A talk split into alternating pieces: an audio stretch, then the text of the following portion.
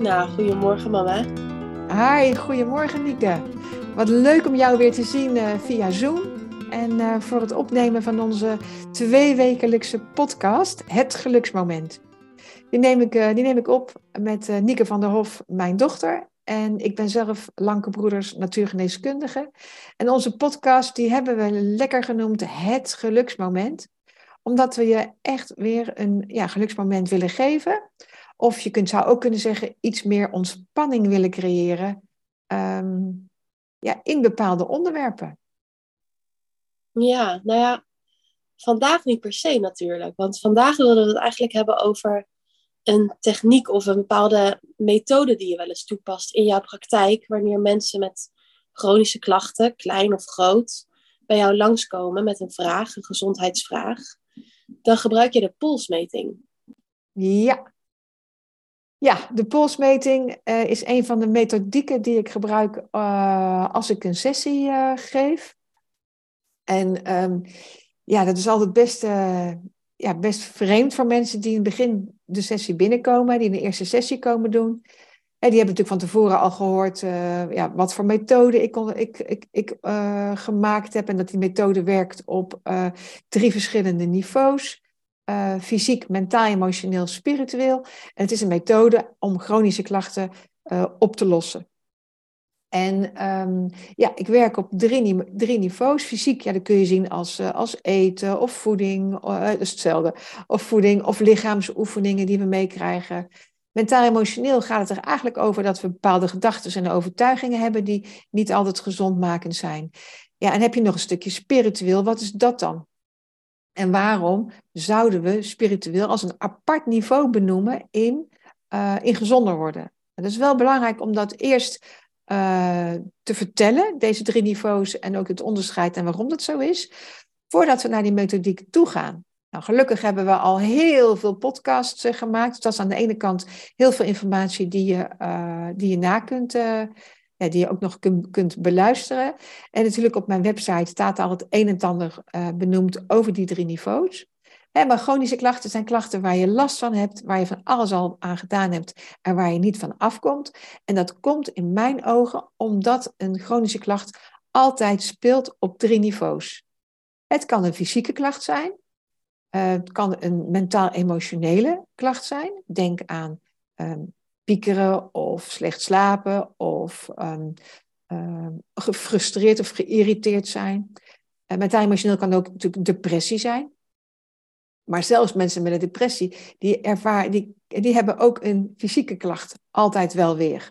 Die komen bijvoorbeeld weinig tot uitvoering, te weinig tot doen, hè, omdat ze dan weer te afwijnen, zitten vaak te veel stil. Dus dat zijn al niveaus die we um, um, niet altijd even makkelijk, maar die we allebei kunnen onderscheiden bij een chronische klacht. Maar je hebt ook nog een spiritueel niveau. En dat onderscheiden we omdat uh, ja, onze visie op gezondheid is duurzaam gezonder worden, is dat je je echt lekkerder in je vel mag gaan voelen. voelen, dat noemen we spiritueel niveau.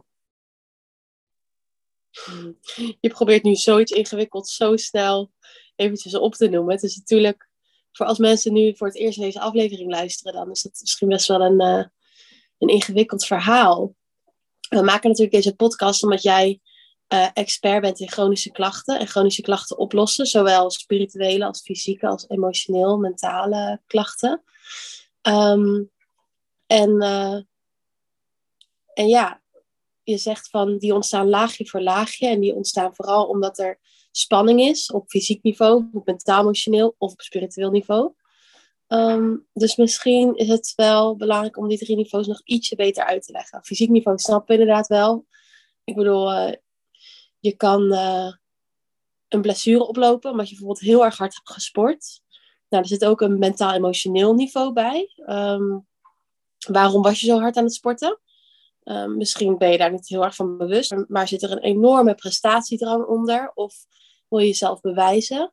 Um, Of een enorme onzekerheid bijvoorbeeld. Of word je altijd heel erg gepusht door je ouders en heb je dat patroon meegenomen. Maar wat zou dan een spirituele kant zijn? Spirituele klacht is altijd ehm, je niet verbonden voelen, je eenzaam voelen, je er niet bij voelen horen, het buitenbeentje zijn, uh, twijfel, uh, onzekerheid pak ik ook vaak als, uh, als spirituele klacht, omdat uh, het je onzekerheid geeft dat je buiten de groep valt. Um, hè, dus, de, de, dus, dus anders zijn dan anders. Dat is eigenlijk je anders voelen dan anders. Dus, dus als je het hebt over, je hebt hard gesport, dat heeft een fysieke kant en het heeft een mentaal-emotionele kant dan is misschien wel de spirituele eh, kant, ja, als ik er nu maar eenmaal uh, hetzelfde uitzie als een ander, dan zal ik er ook wel meer bij horen. Dus dan, dan speelt er eigenlijk al een spirituele uh, klacht onder. Ja, ja, de spirituele klachten gaan echt nog dieper dan een bepaalde oppervlakkige klacht als, nou ja, oppervlakkig nog steeds natuurlijk vervelend, maar als bijvoorbeeld veel piekeren of, um, of dat soort dingen het gaat echt veel dieper dan dat. Het is echt existentiëler. Ja, in die zin uh, gaat het uh, dieper. Want het, het een is natuurlijk gelijkwaardig aan de ander. Maar het gaat inderdaad dieper. En ja, ik vind het wel mooi dat je dat woord gebruikt. Want het zit letterlijk ook dieper in je systeem. Fysiek, dat kun je zien. Mentaal, emotioneel. Nou ja, als je, als je genoeg reflectie hebt. Of als je commentaar krijgt van een ander. Of als je dan, dan, dan, dan kun je daar ook wel wat uh, bij komen. En spiritueel is veel, veel vaak lastiger. Dat zit er vaak wat meer onder. En um, ja, om die polsmeting helemaal te gaan begrijpen, is het dus wel handig om uh, deze drie niveaus te gaan zien.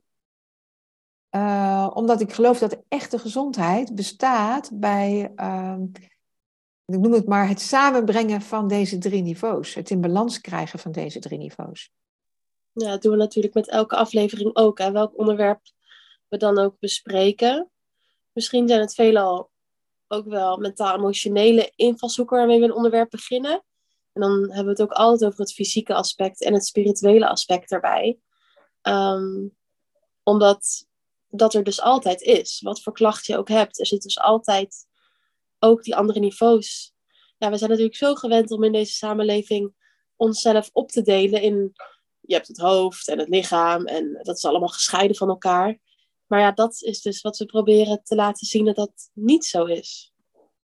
Nee, en ik vind, um, uh, ik heb van de week nog een vraag gekregen van, uh, van iemand uh, die ging over voeding. Is ook een luisteraar, die zal, wel, die zal het wel horen. Maar ik vind ook met iemand associatief over voeding kunnen praten echt helemaal geweldig. Um, ik zal zo uitleggen wat ik bedoel. Maar associatief over voeding praten, dan laat je eigenlijk het spirituele niveau in het fysieke niveau zien. Want ja, ik kan er lyrisch over worden, maar ik kan me voorstellen dat, dat, dat heel veel luisteraars dadelijk in een deuk liggen als ik hem, als ik hem toelicht. Maar we hadden het over um, ja, bepaalde behoefte aan grenzeloosheid. Hè? Iemand, zou ik al een keer, iemand anders zei al een keer tegen mij, ik wil altijd, dat er altijd genoeg eten is dus dat, altijd, dat, dat hè, dus, um, behoefte aan meer, behoefte aan. Um, ik wil bijna zeggen dat er altijd liefde is, maar dan gaan we heel ver. Maar dat is dus ook spiritueel. En met deze, deze vrouw waar ik het nu over heb, daar kregen we, het, kregen we het heel lyrisch over een braam. Die bestaat uit heel veel braambesjes. Ik zei, ja, als je dat gevoel kunt overbrengen, dat één braambesje al heel leuk is. Maar hey, er zitten heel veel braambesjes aan één braam. Ja, dan wil iedereen toch een braam eten? Mm, ja, jij wil ook altijd dat er genoeg eten is. En dan op verjaardagen of zo is er altijd veel te veel. Dus dat, ik dacht even dat je het over jezelf had. ja, die behoefte om, uh, om, om uit te delen, om te verbinden ja, eten, eten is wat mij betreft het moment van, van verbinding. Want je zit samen aan tafel en je, ja, ja, heeft zijn eigen persoonlijke ervaring met eten. De een vindt iets niet lekker, de ander wel. Hè, maar dat mag ook allemaal. Maar je doet het wel, wel gezamenlijk of zo. En uh, ik denk ook altijd een groot verschil tussen gezamenlijk of samen. Hè. Heeft zijn eigen persoonlijke ervaring, maar dan wel ja, in een groep. En dat vind ik zo tof, van, ja, van heel veel mensen samen eten. Ja, nou ja, en uh, als we dan nu een beetje zo deze drie niveaus begrijpen, hoe kan je dan uitleggen ehm, hoe en waarom je de polsmeting gebruikt. En uh, misschien eerst wel eventjes wanneer die polsmeting komt. Hè? Als iemand bij jou bij de praktijk binnenkomt, wanneer begint zo'n polsmeting dan?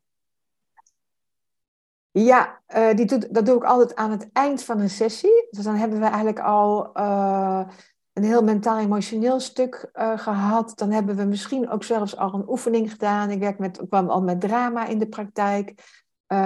Ik kan ook met lichaamsoefeningen werken in de praktijk. En dan hebben we eigenlijk al ja, heel veel onderwerpen uh, doorlopen die voor, sommige mensen ook ja, op een hele gekke manier samenhangen met hun gezondheid. Hoe zit dat nou? Maar ik wil eigenlijk alles gebruiken wat er op dat moment uh, is en wat voor jou, uh, wat door jou voor jou toegankelijk is. Hè? Dus wat, dus de, maar de cliënt mag altijd zijn, haar of zijn eigen grenzen aangeven. Maar dus je kunt juist heel erg de, de, de, de, privé en zakelijke situaties heel erg goed um, naar elkaar toe vertalen. Nou, dat hebben we dan helemaal gehad. Daar zijn we ook echt wel drie kwartier mee bezig of zo. En dan komt er een polsmeting. En uh, het is wel mooi, want ik heb uh, sinds een maand of zo dat ik mijn, uh, dat ik mijn bed weer, dus mijn behandeltafel ook weer in de praktijk heb staan. Want ja, in de tijd van corona kon er geen polsmeting zijn. En ik dacht, nou ja, doen we het toch zonder polsmeting. Of, of wel met polsmeting, maar dan op een stoel. Hey, maar, mijn, maar mijn oude cliënten die vroegen echt weer om dat bed. En uh, dat past wel heel erg uh, bij het verhaal als ik het over de polsmeting heb. Hoe bedoel je? Ja, als je op dat bed gaat liggen, dan, dan kom je dus even uit die, uh, uit die situatie waarin je samen aan het praten bent. Dus uh, je gaat even liggen en uh, ja, dan, dan vaak dan doe ik daar even een bodyscan bij, hè, of niet. Maar of ik zeg van, goh, ligt het bed lekker? En dan voel je al van, ja, we hoeven even niet meer te praten. We kunnen ons even, ja, overgeven aan het moment of zo. Of hoe zou je, hoe zou je dat zeggen? Ja, het doet mij heel erg denken aan bijvoorbeeld ook yoga of zo. Dat is ook echt zo'n moment dat je dan echt even op die mat gaat liggen dat vind ik dan ook heel erg fijn. Dan bestaat tijd ook eventjes niet. En dan ga je gewoon eventjes die oefeningen doen. Het liefst nog iemand die je daarin begeleidt. En daar gewoon lekker naar luisteren. En gewoon doen wat diegene zegt. Adem, oké, ik adem, weet je. Dat is echt, daar doet het me een beetje aan denken. Ja, dat is gewoon heel fijn. Dus, uh, en kijk, en, mensen die hier voor de eerste keer binnenkomen, die leg ik die polsmeting heel eenvoudig uit. En uh, dan zeg ik, ah, ook bij kinderen zeg ik wel eens van, uh, je lichaam reageert veel meer op signalen, op, op, op de dingen die er om, in, de omgeving zijn dan je zelf doorhebt. Ja, aan een kind zeg ik, als ik een stuk stinkkaas onder je neus hou, dan schrik je daarvan. Ja, dan schrikt een kind, zegt hij dan. Hè? En ik zeg, maar dat voel je in die pols. Dus je voelt altijd in een pols, of die sneller of langzamer uh, gaat reageren, je voelt dus een reactie op een impuls. Dat is eigenlijk de basis van de, westerse uh, polsmeting. Hè. Dus je hebt ook de Chinese polsmeting, die doen het net weer even anders. Uh, en de westerse polsmeting, daar is deze, uh, ja, da daar is waar ik het nu over heb. En dat betekent dus dat je die pols goed gaat voelen met je vingers, ook niet met je duim zoals ze dat in de reguliere geneeskunde doen als ze de bloeddruk meten of weet ik veel wat de polsmeting doen. Maar echt hè, de complementaire polsmeting. En het is dus echt jouw reactie voelen op een impuls, op een signaal ja, dat, dan is het dus heel belangrijk wat we inderdaad net bespraken over die drie niveaus die in jou gewoon verbonden zijn. Eigenlijk schieten we onszelf in de voet, wou ik bijna zeggen, om dat drie niveaus te benoemen. Want ja, je, je wil juist laten zien dat het allemaal één is en allemaal samenwerkt. Maar ja, daarvoor moet je het toch als drie niveaus misschien dan omschrijven. Maar eigenlijk, zijn het geen, eigenlijk is het allemaal één natuurlijk. Dus als jij iets meemaakt op fysiek niveau, maak je dat ook mee op mentaal, emotioneel en spiritueel niveau. Dus um, ja, het is gewoon eigenlijk een fabeltje dat, um, ja, dat je een soort van, dat het spiritueel, dan, dan bedoel je spiritueel zoals in de volksmond wordt gebruikt, dat het spiritueel zou zijn dat je hartslag zou kunnen reageren op een impuls. Ja, natuurlijk gebeurt dat. Dat is natuurlijk heel erg logisch. Ja, en als ik dan nog uh, praktischer ga. Kijk, voor mensen die de eerste keer binnenkomen, uh, hou ik dat vrij simpel. Dan, dan meet ik bijvoorbeeld ook wel eens door. Want willen mensen wel eens bij mij van, goh, meet even door. Dan kan ik ook met die polsmeting doen of er vitamine en mineralen tekorten zijn. Dat kan ik met die polsmeting doen, want die geeft dus gewoon aan, hey, dit, dit, heb ik nu, dit kan ik nu gebruiken. Dat is wat het, het pols eigenlijk aangeeft. Dit kan ik nu gebruiken. Dus dat voel ik eigenlijk dus dat uh, dat, zo voel ik die pols eigenlijk reageren. Dat is ook de vraag die ik stel, is ook het antwoord die ik krijg. daar laat ik het nu even bij. Maar stel je voor dat ze dus, dat ik dus binnenkrijg van uh, vitamine D uh, mag, uh, mag ingenomen worden. Nee, vitamine D, daar heb ik behoefte aan, want dat is de vraag die ik gesteld heb. Dan kan ik gewoon zeggen, heel simpel, neem maar een potje vitamine D, dan kan ik een goed merk noemen en dat het op oliebasis is en in de capsule en zo. Dan ben je klaar. Maar uh, met mensen die mij langer kennen en dus al meer snappen van, dus ze kijkt naar drie niveaus of het moment dat ik het durf, zeg ik van ja. En dan ga ik nog doorvoelen van, is dit wat je nodig hebt? Is dit ook wat je mee wil? Nee. Wat wil je dan? En dan kom je vanuit het fysieke niveau meer naar het mentaal-emotionele en spirituele niveau. Want dan vraag ik van ja, waar, wat heb je nodig om meer vitamine D op te kunnen nemen? Ja, dan zegt hij, eh, hoor ik dan als ik hoor het dan ook in mijn lichaam terug. Dus ik heb natuurlijk daar ook een, ook een uh, pas er iemand tegen mij, je bent ook gewoon paranormaal. Ja, dat woord kun je er ook in knikkeren of kan me niet schelen wat. Maar ik vraag het aan die pols en ik krijg er een reactie op, krijg daar ook een beeld op. Dus dan, dus dan hoor ik als het ware van, ja, um, ik wil meer rust uh, om meer het zonlicht binnen te laten. Nou, dat klinkt wel heel spiritueel gezegd, maar je zou ook kunnen zeggen heel simpel van, Goh, mevrouw of meneer, kunt u een kwartiertje per dag in de zon gaan zitten, krijg je meer vitamine D binnen. Dat is dus een hele praktische vertaling van ja, eigenlijk meer het spirituele geluid wat ik binnenkrijg. En dan is het vaak de vertaling maken van ja, welke taal past bij uh, degene die hier op de bank ligt. Als diegene nog spiritueler is en ik er dus nog verder in door mag voelen, dan zeg ik ja, wat is nou eigenlijk je behoefte? Mijn behoefte is dat mijn cellen meer uh, licht gaan dragen dan hebben we het zelfs over onze mitochondriën, dat zijn onze lichtcentrales van de cel. Dat mijn cellen meer licht gaan dragen. Ja, en wat kan je daarbij gebruiken? Um, nou, en dan kom ik vaak op een beeld terecht. En dan is het niet zozeer een overtuiging, maar dan, is, gaat het wel verder dan een overtuiging. Is het bijvoorbeeld, uh, nou, ik wil een mandarijn en die wil ik in de, uh, eten op een rustige plek. En die wil ik heel langzaam gaan afpellen. En dan snap ik op dat moment, want op dat moment ben ik met een hele andere vragen en antwoorden bezig, nog niet eens zo goed waarom ik dat beeld uh, boven tafel uh, moet krijgen, maar wel dat het belangrijk is. Dus dan vraag ik aan die cliënt, goh, kun je aan die mandarijn denken? En dan ga ik verder meten of er nog andere, hè, of er nog andere stoffen nodig zijn of dingen nodig zijn die daarbij passen. En vaak pak ik dan uh, bijvoorbeeld de bachbloesems erbij. Heel veel mensen die luisteren, die kennen de bachbloesem wel, omdat de bachbloesem ook gaat over een stukje mentaal-emotioneel. Dus om jou zover te krijgen om elke dag die mandarijn te gaan eten op een stoel, rustig en wel, wat hebben we daarvoor nodig aan, uh, aan welk radertje moet er eigenlijk even gedraaid worden om jou zover te krijgen? Nou, bijvoorbeeld dat je meer geduld gaat krijgen of dat je um, um, ja, tijd gaat creëren of dat je uh, even minder snel iets hoeft te doen nadat je het anders doet dit lijken dezelfde dingen misschien als ik dit in taal tegen je vertel, maar er bestaan 38 bachbloesems, dus 38 radertjes waarin, waaraan we even kunnen draaien, om jou meer die mandarijn te kunnen laten eten op die stoel. Wow, um, ik wil heel verschillende dingen eigenlijk reageren, want je hebt hier nu heel veel verteld. En uh, aan de ene kant denkt iets in mij van, jeetje, wat is het hocus pocus en spiritueel. Aan de andere kant ja, werkt het in praktijk. Dus dan moet het toch hout snijden. Uh, en daarbij ook, uh, ja, alles is natuurlijk met elkaar verbonden. En um, nou, jij en ik ook geloven ook heel erg dat je zelf alles in huis hebt om gezonder te worden. Waar wel bepaalde hulpmiddelen misschien bij nodig of bij kunnen helpen. Maar in principe kan jouw lichaam het allemaal zelf. En is de key natuurlijk ontspanning klachten ontstaan omdat er spanning ergens is. En bij iedereen is dat ergens anders op dan, een ander radartje. Um, ik bedoel, niet iedereen heeft dezelfde persoonlijkheid, raakt van dezelfde dingen gestrest of uh, ja, spant zich om dezelfde redenen in. Um, dus ja, het is ook logisch dat daar natuurlijk iets mentaal-emotioneels bij komt kijken. Um, maar pff, klinkt toch ook wel heel erg hocus pocus en spiritueel hoor. Want mensen komen ook gewoon bij jou binnen met bijvoorbeeld uh, darmklachten. Ja, dat is zeker zo. Uh, heel even nog uh, ter verduidelijking van dat beeld. Hè, want daarna gaan we natuurlijk nog wel heel even over praten. Of we hebben dat toevallig daarvoor al gedaan. En dan blijkt dus dat bij deze cliënt, bij wie ik op, zo'n mandarijn kom, blijkt een enorme liefhebber van mandarijnen te, te, te zijn.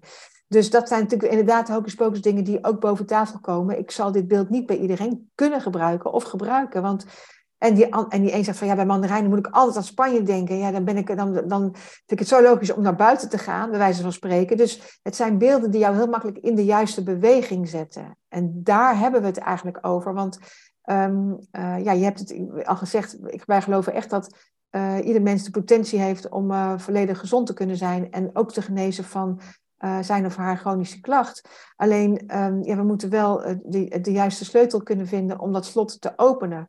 En dat is veel multidimensioneler en mentionaler, ik weet niet hoe dat dan precies zegt, dan, dan we eigenlijk voor ogen hebben. Dus hè, alleen de vitamine D, ja, is leuk hoor, maar dat is eigenlijk nog maar heel plat. Maar zelf de, de, de intense behoefte voelen om naar buiten te gaan, om jezelf in beweging te krijgen. Uh, en dus de juiste voeding ook nog eens tot je te gaan nemen. Ja, en dat dan niet omdat het opgedragen wordt door een dieet, maar omdat je zelf die uh, impuls voelt. Ja, dat is natuurlijk waar je mensen wil krijgen. Dat is natuurlijk wat je eigenlijk wilt. Ik bedoel, medicijnen en dat soort hulpmiddelen zijn heel handig als je het zelf gewoon ook even niet meer weet en niet meer kan en niet meer snapt. Maar eigenlijk wil je natuurlijk dat jouw lichaam zelf alle juiste stofjes aanmaakt. Um, ja, daarvoor moet, wil ik bijna zeggen. Maar daarvoor, als je dat wilt, ja, dan, dan moet je lichaam wel helemaal ontspannen zijn. En, ehm, en dat betekent ook dat jij helemaal gelukkig moet zijn. Of, uh, want anders ben je ook niet ontspannen. En dan kan er weer iets soort van misgaan. Of een hormoonbalans veranderen. Of, ja. Ik moet nu eigenlijk heel erg lachen, want jeetje Nieke, dan leg je, de, eh, leg je de lat wel heel erg hoog. Dan moet je helemaal ontspannen zijn en dan moet je helemaal in balans zijn. Nou, dat is nou het mooie van een chronische klacht. Een chronische klacht laat gewoon zien, hey, er is een, langza een, een langza langzamer lopend radertje en we willen dat radertje heel graag wat groter krijgen. Dus dus uh, ik heb bijvoorbeeld net nog een sessie gedaan met iemand en die is moeder en die zegt van ja, ik wil gewoon dat er elke dag uh, rustig aan tafel wordt, kan worden gegeten met z'n allen. Dat er echt aandacht is voor ons eten. Jeetje. Nou ja, en daar heb ik dan dus vijf sessies voor nodig om, uh, om het hele systeem zo te um, mee te laten bewegen in de juiste beweging. Ja, eh, zeg ik het helemaal verkeerd? Ja, ik weet niet. Maar in ieder geval in de juiste flow, dat je, dat, dat je daar dus komt. En, want om dus uh, met z'n allen aan tafel te kunnen gaan eten, ja, dan heeft dat hoofd dus niet elke keer te denken van, oh, ik moet nog een taakje doen. Of, uh, of, dat, die, of, dat, dat ze, of dat ze steeds een telefoon aan hebben staan. Of dat ze, um, maar is er echt die rust nodig uh, om te creëren, die rust te creëren nodig? Diep in je lichaam eigenlijk. Maar rust creëren vind ik dan dus weer een uiterst spiritueel onderwerp. Ja, ja, dus eigenlijk gebruik je die polsmeting vooral om of waardoor je dan um, doorkrijgt waar een bijvoorbeeld heel meer oppervlakkige of fysieke klacht of zo uh, allemaal mee te maken kan hebben. Bijvoorbeeld iemand kan inderdaad met heel erg darmproblemen binnenkomen, die al meerdere medicaties heeft geprobeerd en uh, meerdere behandelingen te ondergaan en het blijft maar aanwezig. Nou ja, ergens in jouw lichaam ligt de sleutel. Want ik bedoel, er, iets gaat er niet goed. Uh, maar daar is wel een sleutel voor. En met de polsmeting kan je dus zien waardoor zo'n klacht misschien kan zijn ontstaan. Of wat er allemaal mee te maken kan hebben. Dat je bijvoorbeeld op een bepaald punt in je leven niet ontspannen bent. Bijvoorbeeld in groepen. Of um, dat je eigenlijk nooit um, rustig eet, bijvoorbeeld. Dat soort beelden kan je dan doorkrijgen met een polsmeting. Ik geloof heel erg in de persoonlijke gezondheidsontwikkeling. Dus inderdaad, en het is, dat is echt persoonlijk, maar inderdaad, er is ook een, um, een, een algemeen doel waar je heen kunt, waar je allemaal heen wil. En heel veel mensen die ik spreek, die willen meer erkenning, die willen meer gezien worden, die willen meer uh, zich vrij voelen, die willen meer uh, ja, vrijheid noemen mensen dat. Ik noem dat vaak anders. Hè? Maar dus, dat zijn dingen die allemaal gemeenschappelijk zijn. Dus in die zin heb je wel een gemeenschappelijk gezondheidsdoel bijna. Maar de manier waarop je daar komt en de ontwikkeling die je doormaakt, ja, die is, bijna zeggen, rete persoonlijk. Ja, precies. Ja, maar ik vind het dan toch nog wel heel erg interessant om het over die polsmeting nog meer te hebben. Vooral aan de hand van zo'n fysieke klacht en hoe jij dat dan oplost met jouw methode en in jouw praktijk, zoals bijvoorbeeld darmklachten. Dat vind ik dan nog wel heel erg interessant, want dan krijg je dus bij zo'n polsmeting inderdaad door dat er thema's spelen als erkenning. Ehm, en dat kan dus zodanig een rol spelen in je leven, of er kan zoveel druk op liggen dat het dan een darmklacht kan veroorzaken. Dat heb je dan door met zo'n polsmeting? Ja, nou moet ik daar ook best wel grote stappen in maken uh, om dit nu uit te leggen. Hè? Maar, uh, en gelukkig werk ik elke stap op fysiek, mentaal, emotioneel en spiritueel niveau. Dus bij darmen moet je natuurlijk kijken naar intoleranties. Je moet natuurlijk allerlei dingen ook fysiek onderzoeken en meegeven. Hè, eh, bepaalde voedingsmiddelen combineren, niet combineren. Dus de leer van de voedselcombinatie. Er is zoveel mogelijk in voeding, wat dat betreft ook. Maar als je dus inderdaad, wat, wat Nick heeft, we hebben het nu echt over de polsmeting. Dus Nick stelt echt de vraag van, ja, hoe zit het nou met erkenning? Ja, je darmen zijn niet alleen maar een fysiek orgaan. Je darmen zijn ook een gevoelsorgaan. Dat weten we eigenlijk allemaal wel. Hè. Is nu ook, um, uh, wel, ook wel onderwerp van wetenschappelijk onderzoek. Hè. hè maar ik, ik zeg al een beetje bouter het liefst, de darm is het centrum van je gevoel. Stel je voor dat dat zo is, want je hoeft mij niet eens te geloven, maar stel je voor dat dat, dat zo is en je uh, bent constant op zoek naar erkenning uh, en bent daardoor uh, je te veel aan het aanpassen aan de ander. Ja, wat denk je dan dat je met je eigen gevoel doet? Dus dan ga je steeds over je eigen gevoel heen om maar bij die groep te kunnen horen, aan te kunnen passen, loyaal te kunnen zijn, noem maar op. Dus je moet van alles. Um, nou, die dwang, die vertaalt zich ook fysiek, daar heb ik het dan niet eens over. Ik heb het nu puur over, want er zijn zoveel vlakken waarop je darmklachten uit zou kunnen leggen en ingangen waarmee je dat zou kunnen doen. Maar een van de ingangen is dus al over je gevoel heen stappen, heeft al effect op je darm. Ja, dus bijvoorbeeld uh, dat iets eigenlijk niet goed voelt, maar je, je doet het toch even. Dat bedoel je met je over je gevoel heen stappen. En, ja, precies. precies. En zo'n ja, dan hebben we dus inderdaad een stukje erkenning. Hè? Dus daar je over, je over je gevoel heen stappen. Maar dan hebben we dan weer het mentaal-emotionele stuk. En dat is zo mogelijk misschien nog wel, ja, misschien is het wel even heftig. Hè? Want als jij dus uh, bij erkenning wilt, ja, dan moet je nu wel. Dus het is niet alleen dat je over je gevoel heen stapt, maar je moet nu wel dat, dat doen, die actie doen. Ook al wil je eigenlijk niet. En als jij te veel gaat moeten en je, en je, en je spant dan onbewust je fysiek, fysieke lichaam ook aan en dat hoef je vaak niet eens te voelen, maar je gaat te veel moeten. Ja, dan, dan ervaren we dat dus als stress. Het, het moedpotje wat steeds voller wordt. Gaan we als stress ervaren. En je lichaam gaat het ook als stress ervaren. Dus er komt een hele hormonale reactie op gang. Denk aan de cortisolproductie op langere termijn.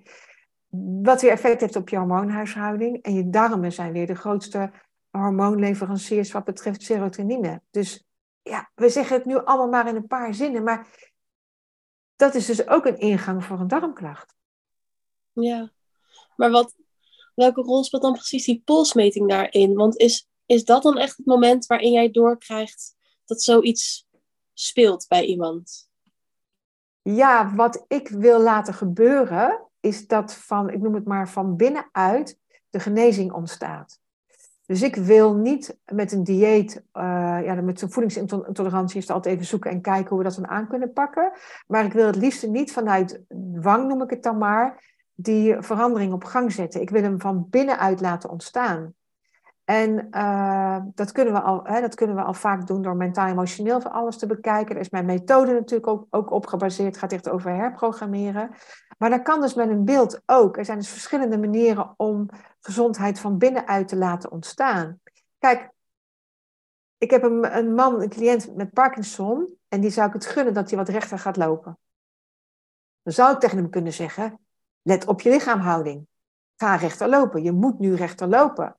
Maar als ik het beeld uh, aan hem voorleg, wat ik voel in die pols, dat hij eigenlijk, um, ik voel in die pols een nieuwsgierigheid. Ik voel in die pols een nieuwsgierigheid en liefde voor zijn vrouw, dat zie ik natuurlijk ook. Hè? Dus ik voel nieuwsgierigheid. Dan wil je dus vanuit die nieuwsgierigheid, wil je dan die man laten aansturen. Dus ik voel ook um, behoefte aan ontdekken bijvoorbeeld in die pols.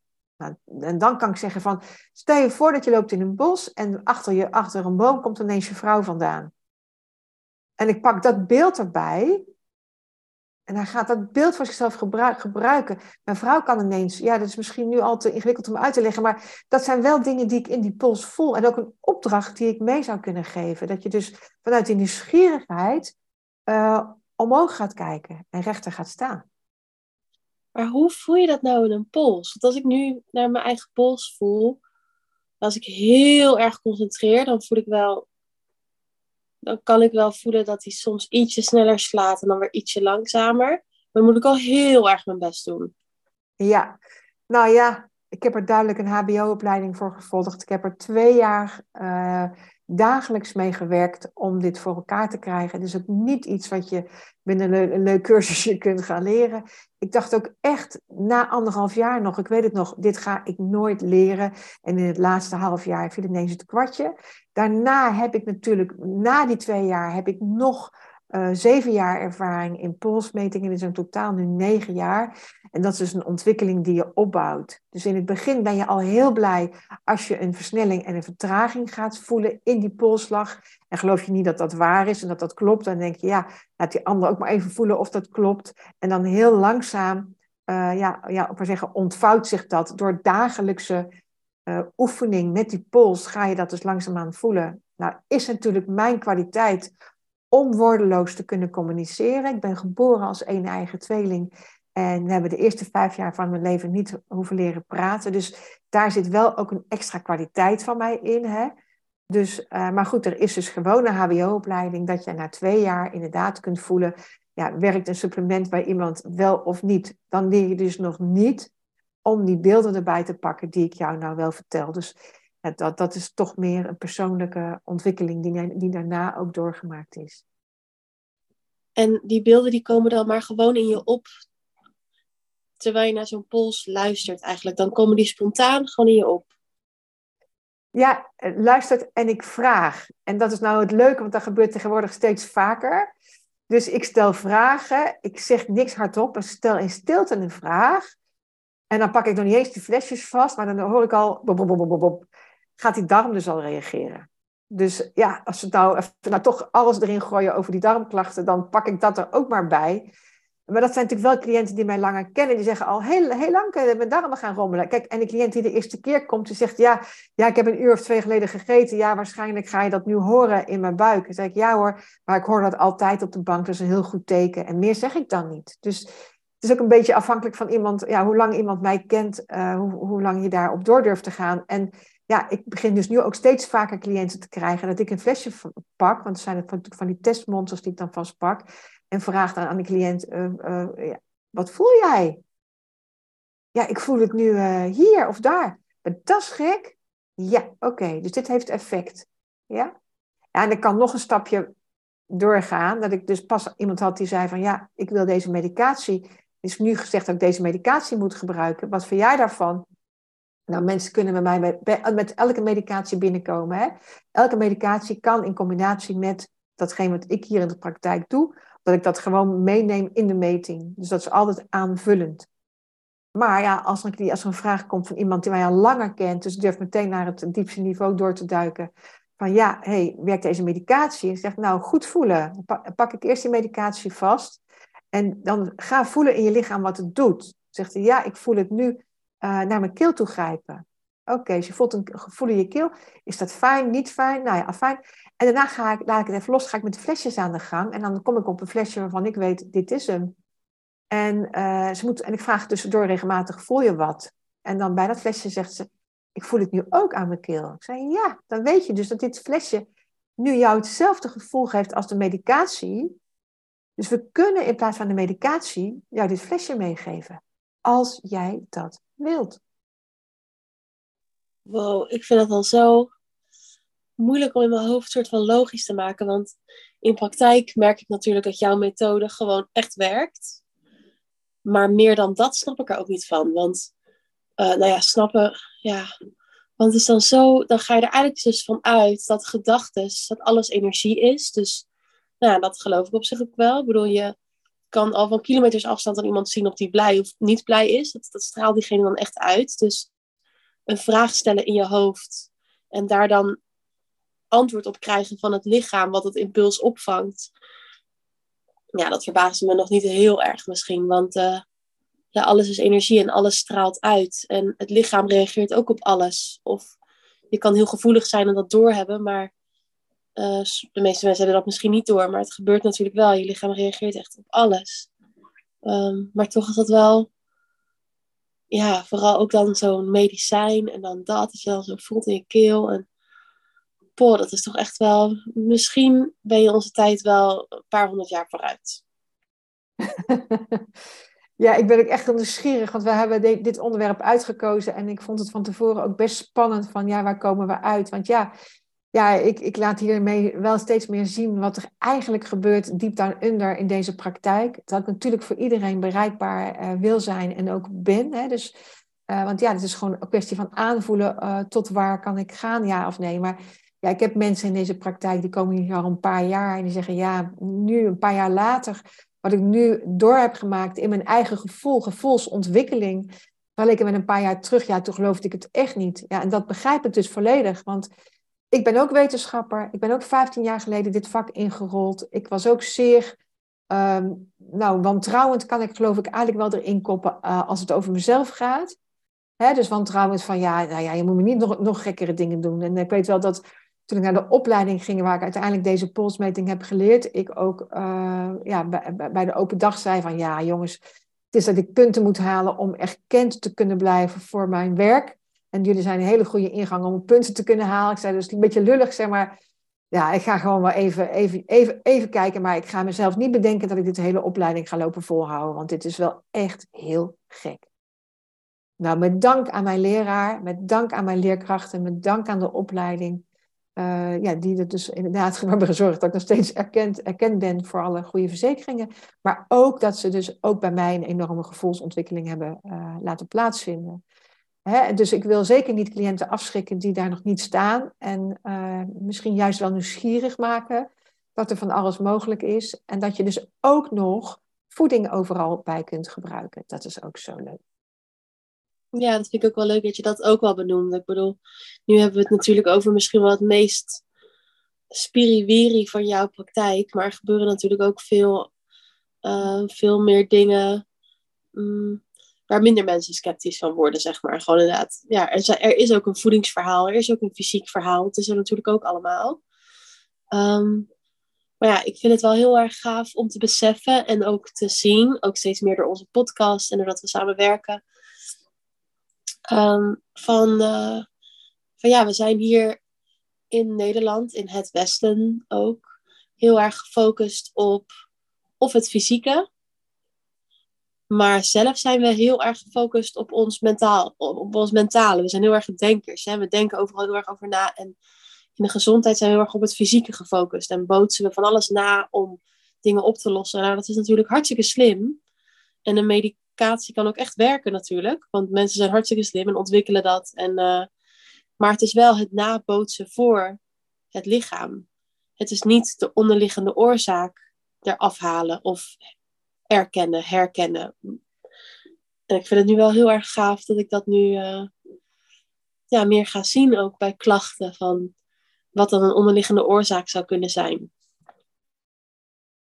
Ja, je zegt het heel mooi, wat ik van de week ook nog tegen iemand zei. dan hebben we een fysieke klacht en die, en die denken we gewoon uh, even op te kunnen lossen. Maar die fysieke klachten, als je die doorvraagt, zit er altijd een mentaal-emotionele, spirituele kant aan.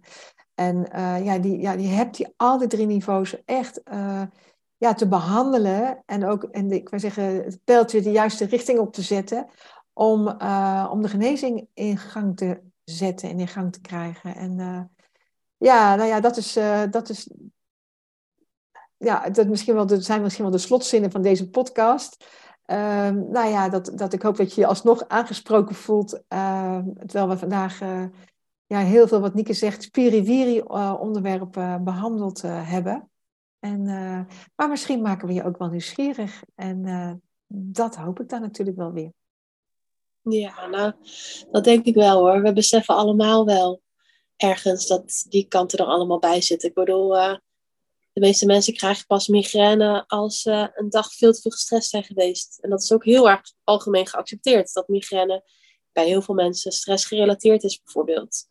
Ehm, dus we zijn daar in onze samenleving ook allemaal al best wel mee bezig. Langzaamaan. Volgens mij wordt het echt tijd. Uh, nou, we zijn natuurlijk samen het tweede boek van mij aan het schrijven. En het gaat echt over deze methode. En het gaat ook over deze verschillende niveaus. En hoe die gelinkt zijn. En hoe het ook doorwerkt. En ja, hoe dan klachten kunnen ontstaan. En dus ook over de methode om dat dan weer op te lossen. Um, het, schrijven kost wat meer tijd dan, uh, dan van tevoren bedacht was.